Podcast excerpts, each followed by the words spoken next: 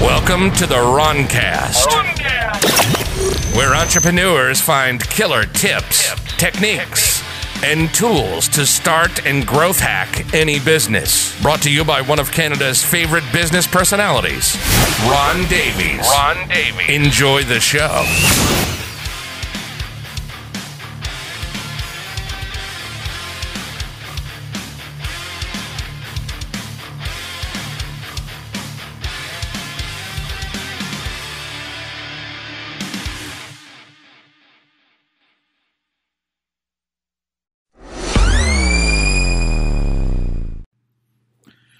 Right, welcome back from the holidays. I'm your host, Ron Davies, and uh, what I'd like to talk to you about in this podcast a little bit is when to fire customers. And over Christmas, well, I guess before Christmas, during that last bit of shopping frenzy, um, most of you folks that are in retail or some services as well, you get to witness some of the most horrific uh, and inhumane shopping habits imaginable and sometimes uh, you need to fire the customer. Uh, that's the reality of it. So let's talk a little bit about you know what are good reasons to fire a customer and and how to do it the right way. Uh, just getting peed off at somebody and yelling at them is not the right way to do it. But think about this: most companies, most businesses wouldn't hold on to a bad business practice, right? You wouldn't keep repeating it if it was losing money. So why would you hold on to a bad, unprofitable customer? Uh, sure, breaking up with your customer is hard to do, but sometimes it's the best thing. Uh, it's the best thing for your company. It's the best thing for your other customers and the overall experience.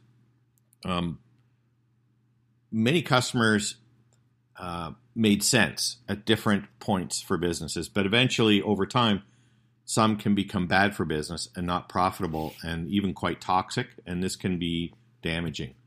Uh, on a larger scale, say um, in the corporate arena, right, the customer loyalty experts say that companies triage them. So the most loyal, um, highest potential customers get the attention from the company. And then, of course, the opposite is true. The least loyal, lowest potential customers uh, might eliminate themselves from the relationship just in how the communications are done. So, who do you fire? Which customers? Well, you don't want to fire them just because they're a challenge. That's you know, you're going to have customers that are challenged. Challenges can be met. You can fix problems, but there are times to purge, right? To get rid of the bad customers. So here's here's a few situations. Actually, here's seven situations when you want to consider ending a customer relationship. So when you have a customer that complains constantly about trivial matters and are problem prone, so they're they're consuming a lot of your bandwidth and energy to deal with trivial problems. That's one. Another one is um, if they're mean or abusive to you or your staff, uh, you might want to consider it.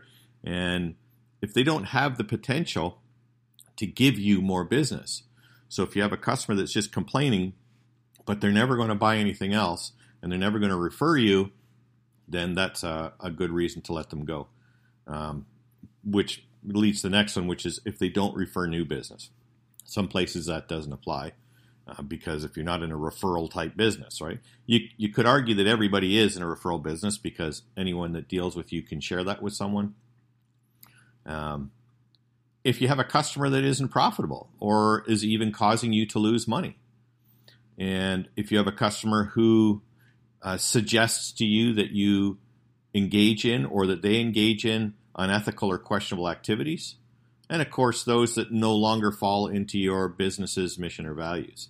So you don't want to just ditch a long standing customer or an old friend for that matter who suddenly doesn't fit the mold. But when you're deciding which customers to let go, consider the likelihood the situation could change. If it's likely to change and get better, don't give up on them just yet, especially if they've been with you for a while. But customers who present one or more than one of the issues that I just went through should be the first you refer elsewhere quickly and tactfully. And that's the key is the tactfully part. So how do you fire a customer tactfully? Um, well, always be appreciative and responsive, right? You don't have to end the customer relationship on a sour note with everybody throwing ashtrays at each other, even if it's a sour situation. So you always want to thank them for at least trying your product or service or working with you or your employees or thank them for experiencing your service at very least. It could be something as simple as saying, uh, you know, we really appreciate you giving us a try, and maybe you know, company X or business X is better equipped to help you. Something like that. Um, frame the situation really well. It's just like in sales. You guys low in sales to frame the situation. You don't want to say anything that could be considered a, a personal attack on this customer. You don't want to say something like, um, "We find you difficult to work with, ma'am," or "You always demand too much." So in, instead of doing that, frame it in a way that puts you at some fault by reminding them of, say, situations, especially documented situations, that led you to this moment. So, for instance, uh, your request for ABC was outside the scope of what we offer, and you indicated that you wouldn't be satisfied if we couldn't do that. Or maybe you could say, uh, You've contacted us after the last five shipments to say that you weren't satisfied with your first order.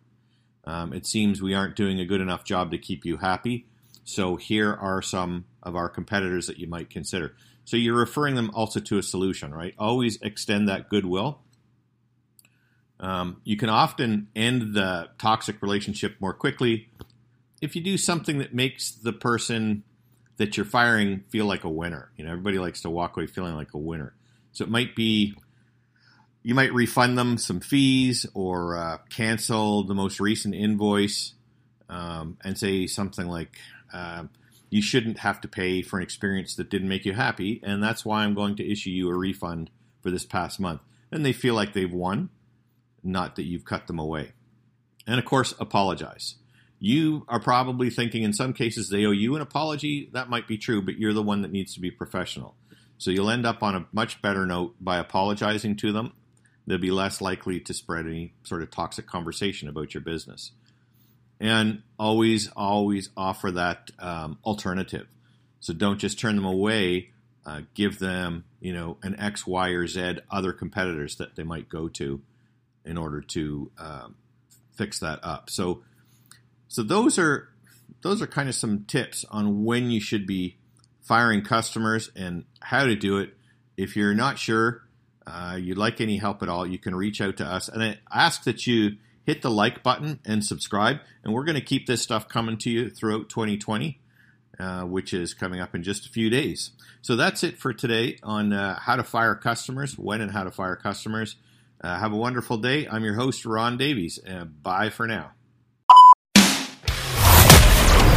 That's it for this episode of the Roncast. Be sure to subscribe and tune in again for killer tips, techniques, and tools to growth hack any business.